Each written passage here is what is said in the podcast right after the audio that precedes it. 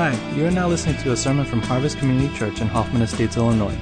Today you will hear a sermon from Pastor Dave Lee, so without further ado, here he is. This morning, I'd like to pause in our Sabbath series to preach a message in honor of our brother Chris, as well as all the other elders who have answered the call to lead at this church over the years. It's not an easy calling.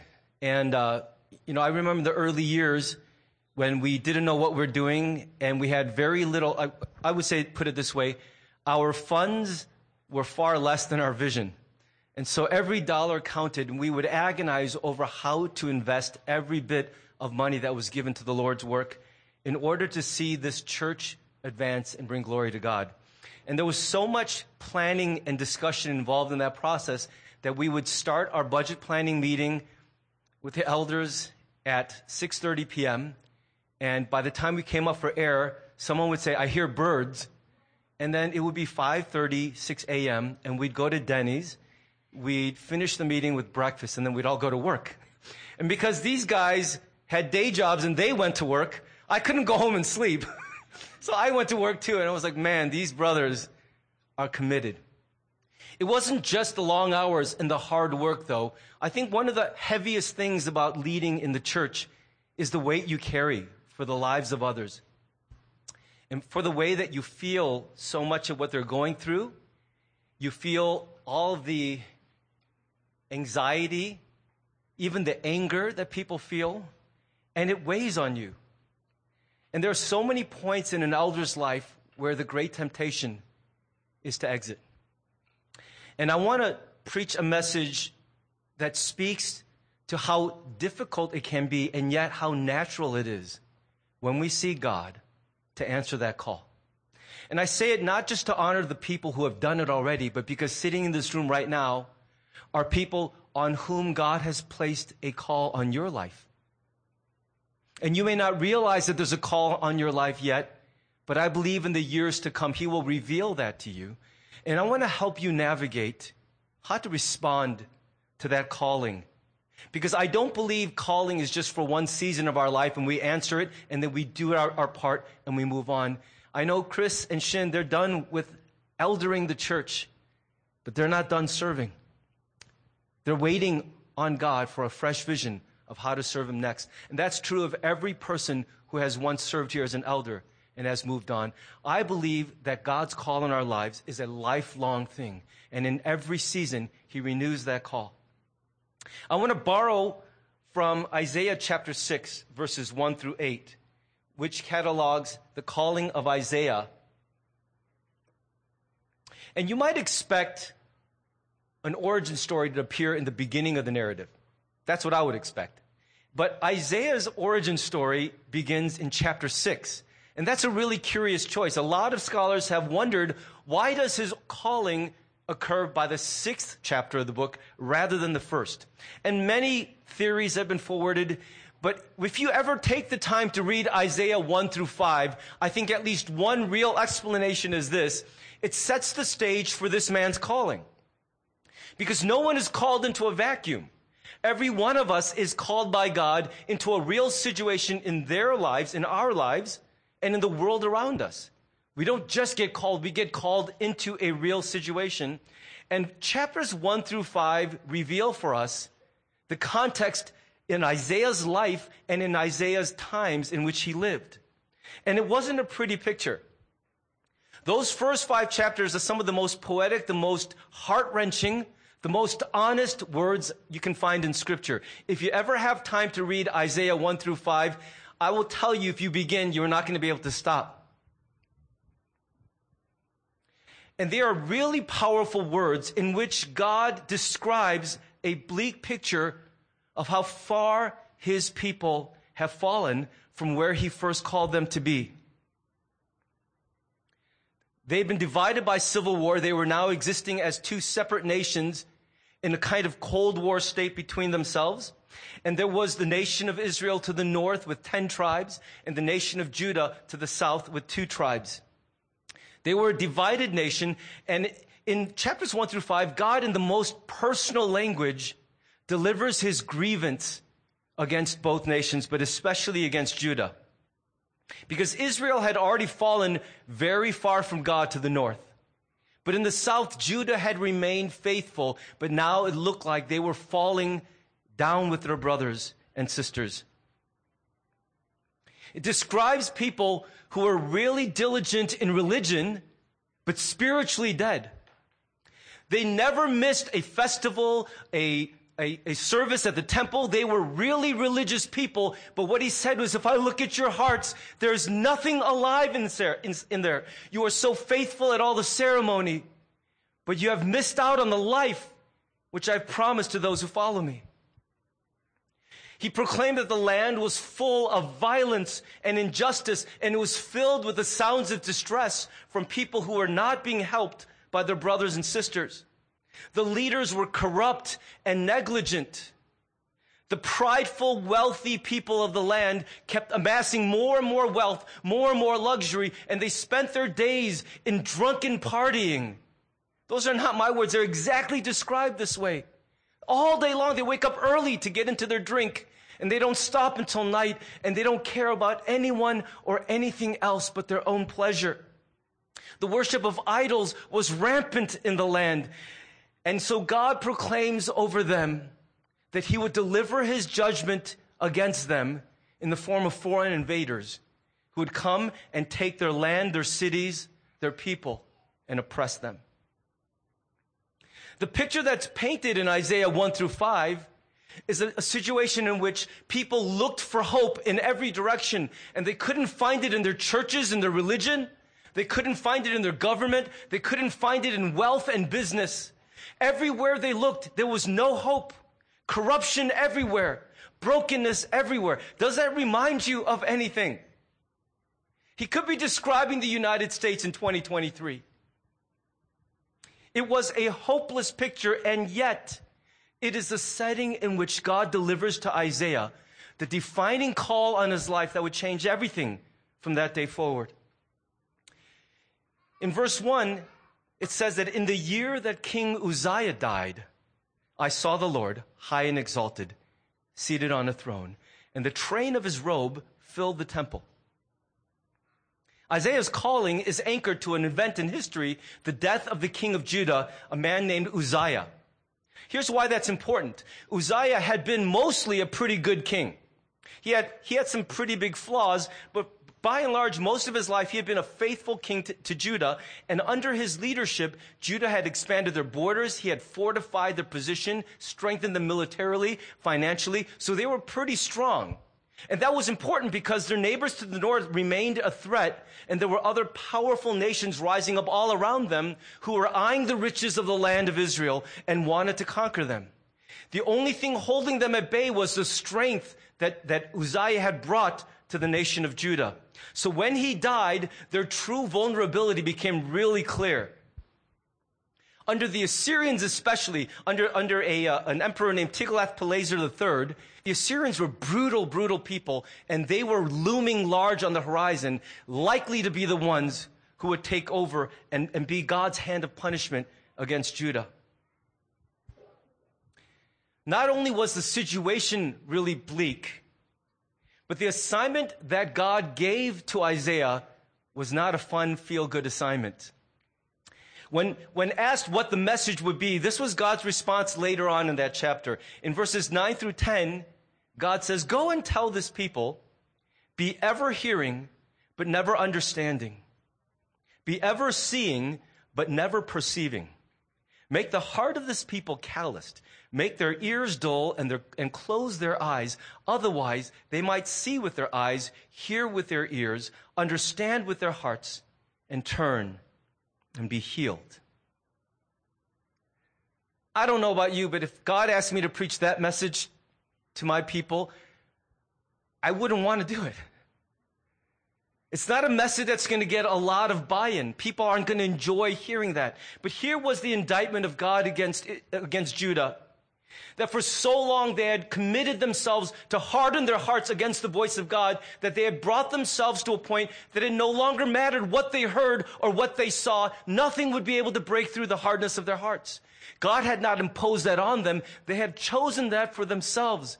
By a habit over decades and decades of rejecting God, they have hardened their hearts to a point where no matter what they saw or what they heard, nothing would break through. And so Isaiah was raised up by God to deliver a message to his people. This is where you really are, and you need to know this and wake up. Because God is bringing judgment over us as a people for our unfaithfulness to him. This is not the, the best way to start a message because it's already pretty negative, but here's the truth of it. We have this way of assuming that God's call will come in our lives when everything is wonderful. When all the stars line up perfectly, the situation is great so that I have all this time, all this energy, and no stress in my life, and I'm going to just do what God wants. But the crazy thing is so often when God calls people, it's in the midst of a really hard context in the world around them a really hard situation in their own personal lives, and often it's to an assignment that is really difficult to carry out. I don't know that saying yes to God has ever been easy or cheap, but the ones who have said yes to that calling have discovered in the hardness something that you cannot gain any other way. Isaiah says yes to God in hard times and to a hard assignment and the question we want to explore this morning is how on earth did he come to a point where he could say such a hard yes? Notice in Isaiah 6 1 that it says, In the year that the king who kept us safe died, what does he see? In the year that our king, our protector dies, I saw the Lord. And what he means is this on the year that everyone was quaking with fear, stressed out because our protector was dead, I saw the true king who actually keeps us safe. At a moment when Judah appeared to be leaderless and defenseless, Isaiah is given a vision of God on the throne, very clearly in charge. He's not pacing around the room. He's not worried. He's sitting on a throne. Sitting is a pose that reflects calm and, and poise and control. This is important for us to hear today because if you pay attention to the situation around you, this world right now will produce nothing but anxiety and despair. Would you agree with me on that? I mean, how many of you have checked out of social media, not just for Lent, but to save your own soul? The toxicity out there. The hatred expressed so easily. People who hardly know each other, just trashing one another without listening back. If you look at the world today, it will produce anxiety. It will create despair in us. And it's very easy for us to keep looking around and becoming more and more and more worried and broken and defeated. Now, I'm not saying that it's easy to get past that. But if we would seek a vision of God as He truly is, what we would see is a God not joining us in the panic, but seated on His throne, firmly in control. None of this takes Him by surprise, and He's not worried about the outcome of the fights in this world. Our God prevails. And even though your eyes may show you a different story, it's so important for us to remember in times when we're tempted to panic that God wins. He wins every time. He will not fail his people or his kingdom. And I can't imagine a more important time in human history than now to remind one another of that truth. That God wins he remains seated on his throne. He is in control. And the scale of it is this, that just, you can imagine, I wish someone would make a movie about this or would paint a really good, I, I looked for art online this week that showed Isaiah sitting in front of the throne. I couldn't find any. I tried using AI to create the art myself. Computers aren't any better than us. Just picture the scale of this. He's in front of this giant throne. If you've ever visited the Lincoln Memorial, You see this giant statue sitting, that's nothing. He's sitting there and this cavernous space in the temple is filled just by the train of his robe. That's the bottom part of his robe. And the idea is this. When you're out there away from God's presence, everything looks unbelievably, impossibly huge.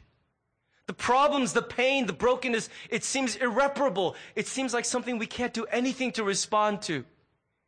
And then you enter the presence of God, and the scale of it is meant to tell a message. There's nothing bigger than this God. Nothing. There's no problem we face which He is powerless to show up and help us. Hovering around God, verse 2 reveals, were seraphim, each with six wings. With two wings they covered their faces, with two wings they covered their feet, and with two they were flying. Seraphim in Hebrew literally translates to burning ones. Whatever else they look like, this was an ancient person's description of beings who were so bright and radiant, it's like they were on fire. These are beings that if we met them in person, saw them, we would be tempted to bow down and worship them. They would be so transcendent, so other than us. And yet, even these beings, in the presence of God, can hardly stand to look at Him. And so they cover their eyes and they cover their feet as if to say, I'm overwhelmed by the glory of this God. These are beings we would be tempted to worship and they can hardly stand to be in the presence of God without covering themselves. Now, I don't know about you, but I find angelic beings a little hard to relate to. So let me tell you a story that will give you an, an on ramp to understanding this dynamic. Back in 2009, Jeannie and I attended an event and we met this guy. Jeannie will never forget. I want to forget. This guy's name is Yul Kwon and he was other than me. It was a little hard not to be awestruck. He was the keynote speaker at this event, and we had been drawn there because we'd watched him win Survivor Season 13, Cook Island, and he won it in a convincing manner. He did it with such class, and we were like, wow, this dude's awesome. Uh, I think my wife was a big fan for other reasons too. Doesn't hurt that he was tall, has a six pack. He graduated from Stanford and then Yale Law School. He was named in 2006 and 7 as one of People magazine's sexiest men alive. He was an FBI Academy lecturer, a special correspondent with CNN, a deputy chief at the Federal Communications Commission. And the list could go on and on. And I'm standing next to this guy, and immediately I'm feeling like we're not the same species. And you should have seen, I didn't include it, but a bunch of people from our church went to this event and all the wives took a picture with him. It's a shameful photo. It should be deleted. They were so giddy. Some of you remember. I, I share that story because I'm reminded of something that when you're in the presence of someone somehow greater than you, you're immediately aware of your less than-ness.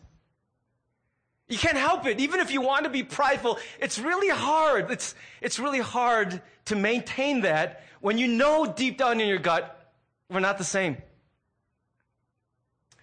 And one of the ways that you know that you've been in God's presence is that you feel that immediately.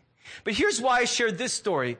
Because as far as the gap that exists between me and Yul Kwon, if you ever met us both at the same time, you'd agree there's something different.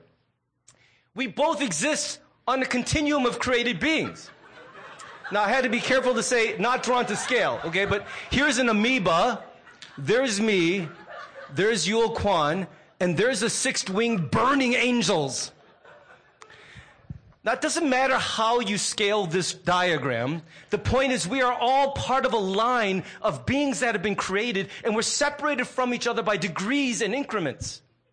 So maybe on this line, you will be ahead of Yul Kwon.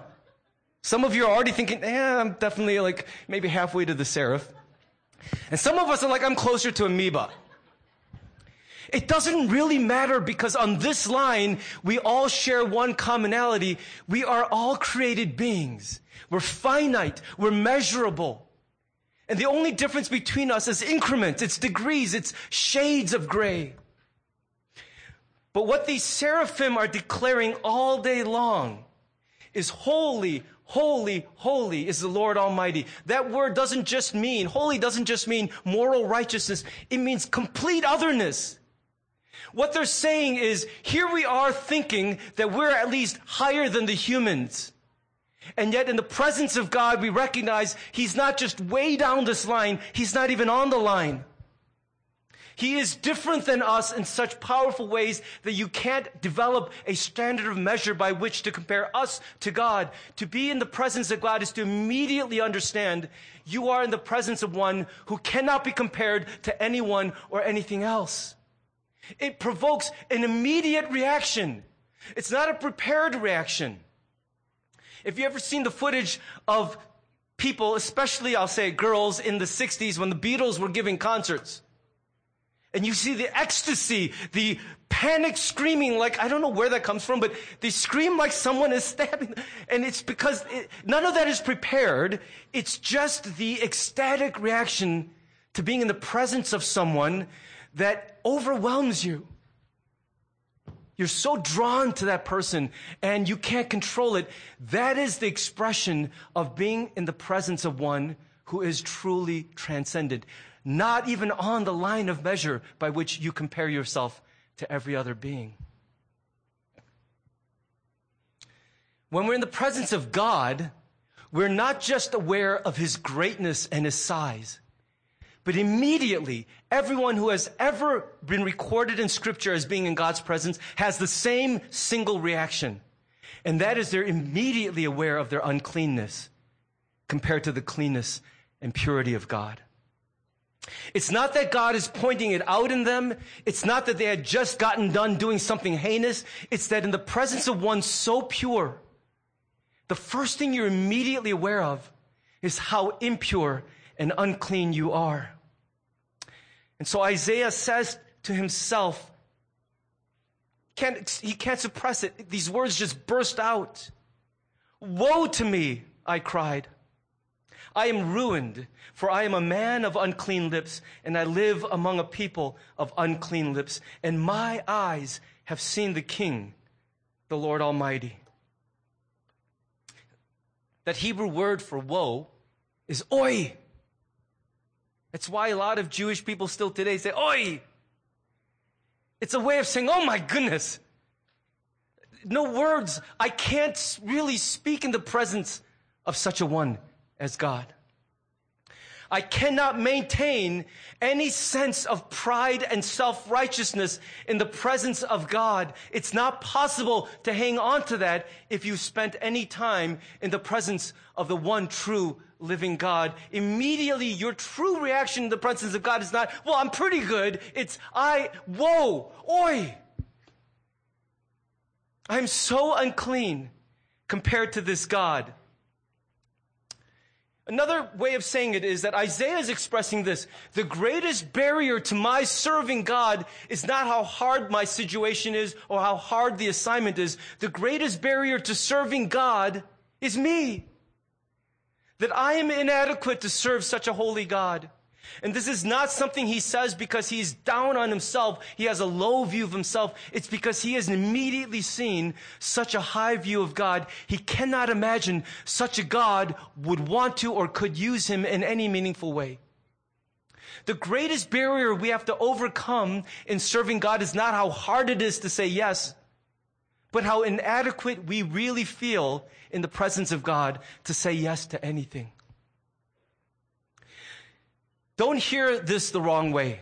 I'm not saying that the most spiritual outlook is to have a very low view of yourself. That's not what this was about at all. It was about an insuppressible, irrepressible response to seeing God as He truly is. Immediately, you understand who you are. To see God is at the same moment to immediately understand something true about yourself. To be given a clear and perfect mirror by which to understand who you really are.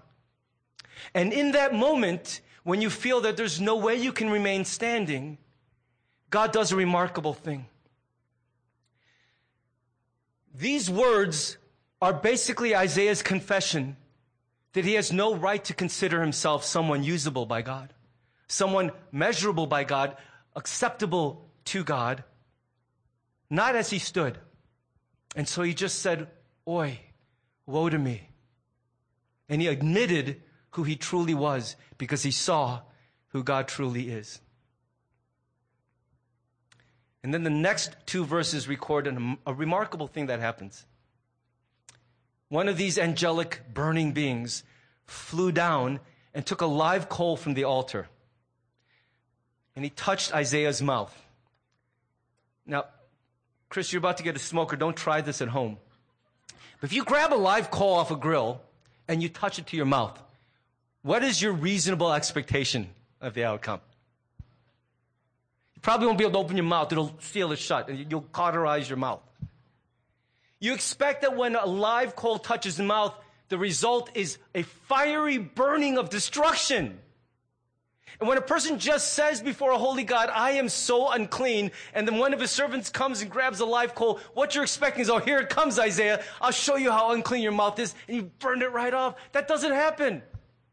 Instead, the coal touches his mouth, and instead of fiery destruction and judgment, it results in his cleansing and atonement.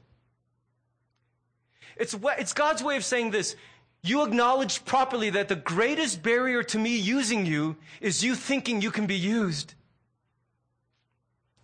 But when you, Isaiah, admitted who you truly were in my presence, I could now do for you what you cannot do for yourself. I will overcome that greatest barrier. I will forgive you, cleanse you, make you someone who is useful to God and His kingdom. The greatest barrier to overcome in being, having a life that is useful to God is not gaining resources or talents or training. It's not overcoming the hardness of commitments or the ability to face difficult situations. The greatest barrier is to see ourselves truly as we are before God and admit our helplessness and our uncleanness and ask God to take care of that great barrier for us because nothing we do can take care of that barrier for ourselves. And as God touches a person who has a true view of themselves and of Him, the result is cleansing and atonement that sets the person free to be able to say yes to God. I can tell you this, the sequence of all of this matters. Isaiah's calling serves as a template for us because it is a very dangerous thing to say yes to God before these other things have happened. It's a very dangerous thing to say, I can do that job. I can answer that calling. I can do this work without taking stock of who truly God is to you, without having spent time in His presence taking stock of who He is, and immediately then in that reflection, seeing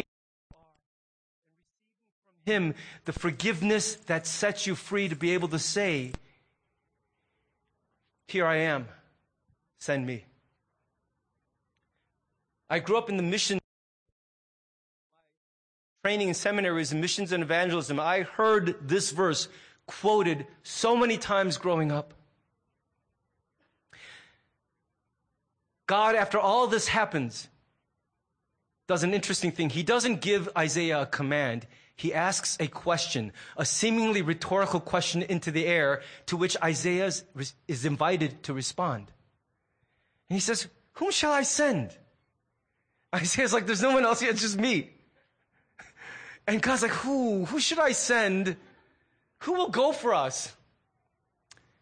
And Isaiah finally, because of everything else that has happened, is in a position to say, Here am I. When he says that, he knows who the I is. Here am I. I don't know how you're going to use me, but here am I. Would you send me?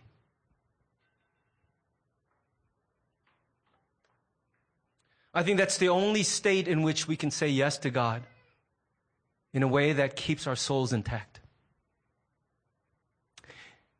And I want to say this especially to the young people in this room who are still trying to figure out why you're on this planet, why you're alive.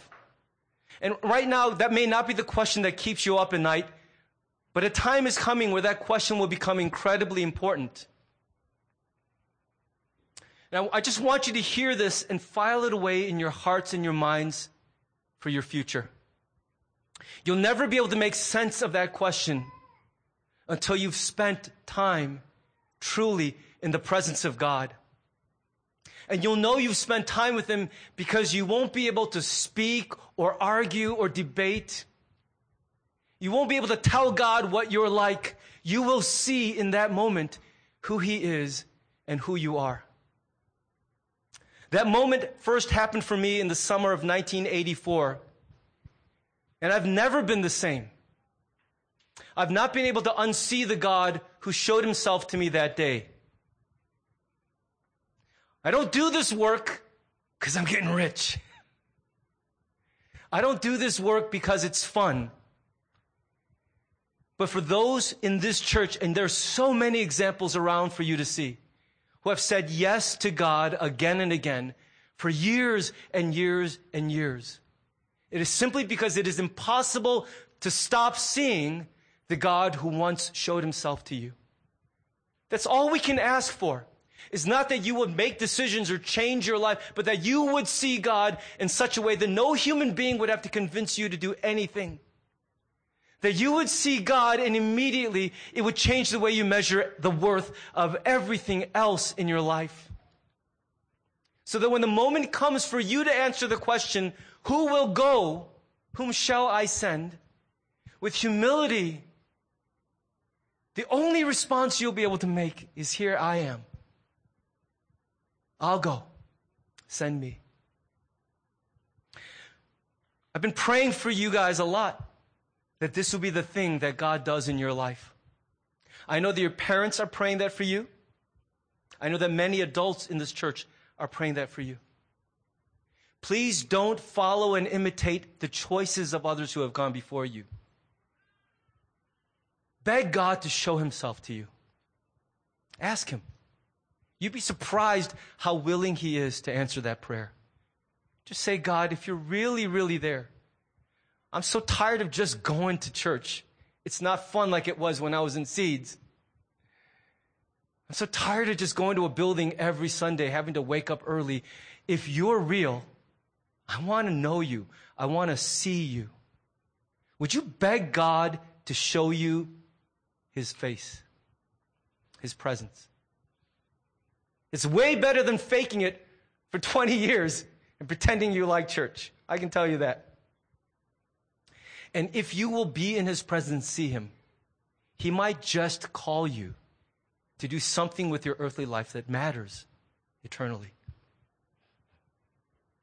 That doesn't mean you're going to become a pastor or a missionary, or an elder, but it means that everything from that point will make a difference for eternity because you belong to him. My, my hope and my prayer for our whole church is that we will become a people who know how to say, whatever you ask, whenever you ask it, whatever the cost, my answer will be yes. We're not going to get there until we've gone through all the other things that Isaiah went through. So, my real prayer for us is we would be a people who have spent time in the true presence of God. In the moment we see Him, we've seen ourselves. We're unraveled by it. We're brought to a place of repentance. And God, instead of destroying us in judgment, will touch us with atonement and forgiveness and set us free to be useful to Him. I pray that every one of us will live a life that matters, that our lives will please God. There's a whole generation coming up. We're supposed to fill the shoes that men like Chris and women like Shin leave vacant. It may be your turn. Would you ask God to show you a fresh vision of yourself and of Him? So that when you say yes, you say yes and truly mean it.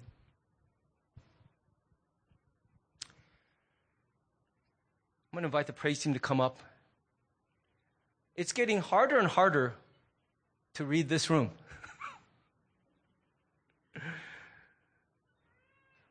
I have no idea what's going on out there. But I think God already knows where you are with Him. And so in this moment, as I stop talking, I'm going to invite God to continue talking to each of us. A sermon is what one person is saying on God's behalf to everyone.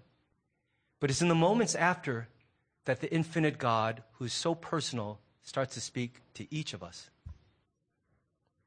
In these next moments, would you quiet the voice that keeps shouting? Because probably, like, like me, you have one, and right now it's screaming. It's screaming things that are training you to think and feel what you feel all the time. Would you just for a moment ask that voice to be quiet?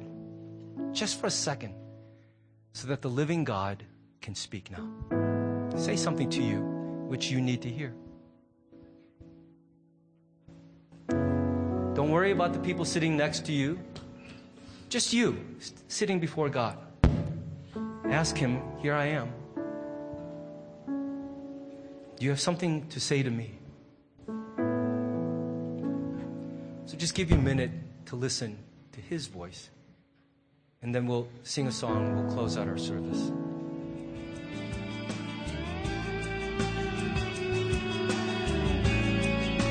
Thanks for listening to the sermon from Harvest Community Church. If you would like more information or have any questions or comments, check out our website at harvest-community.org. Thanks for listening.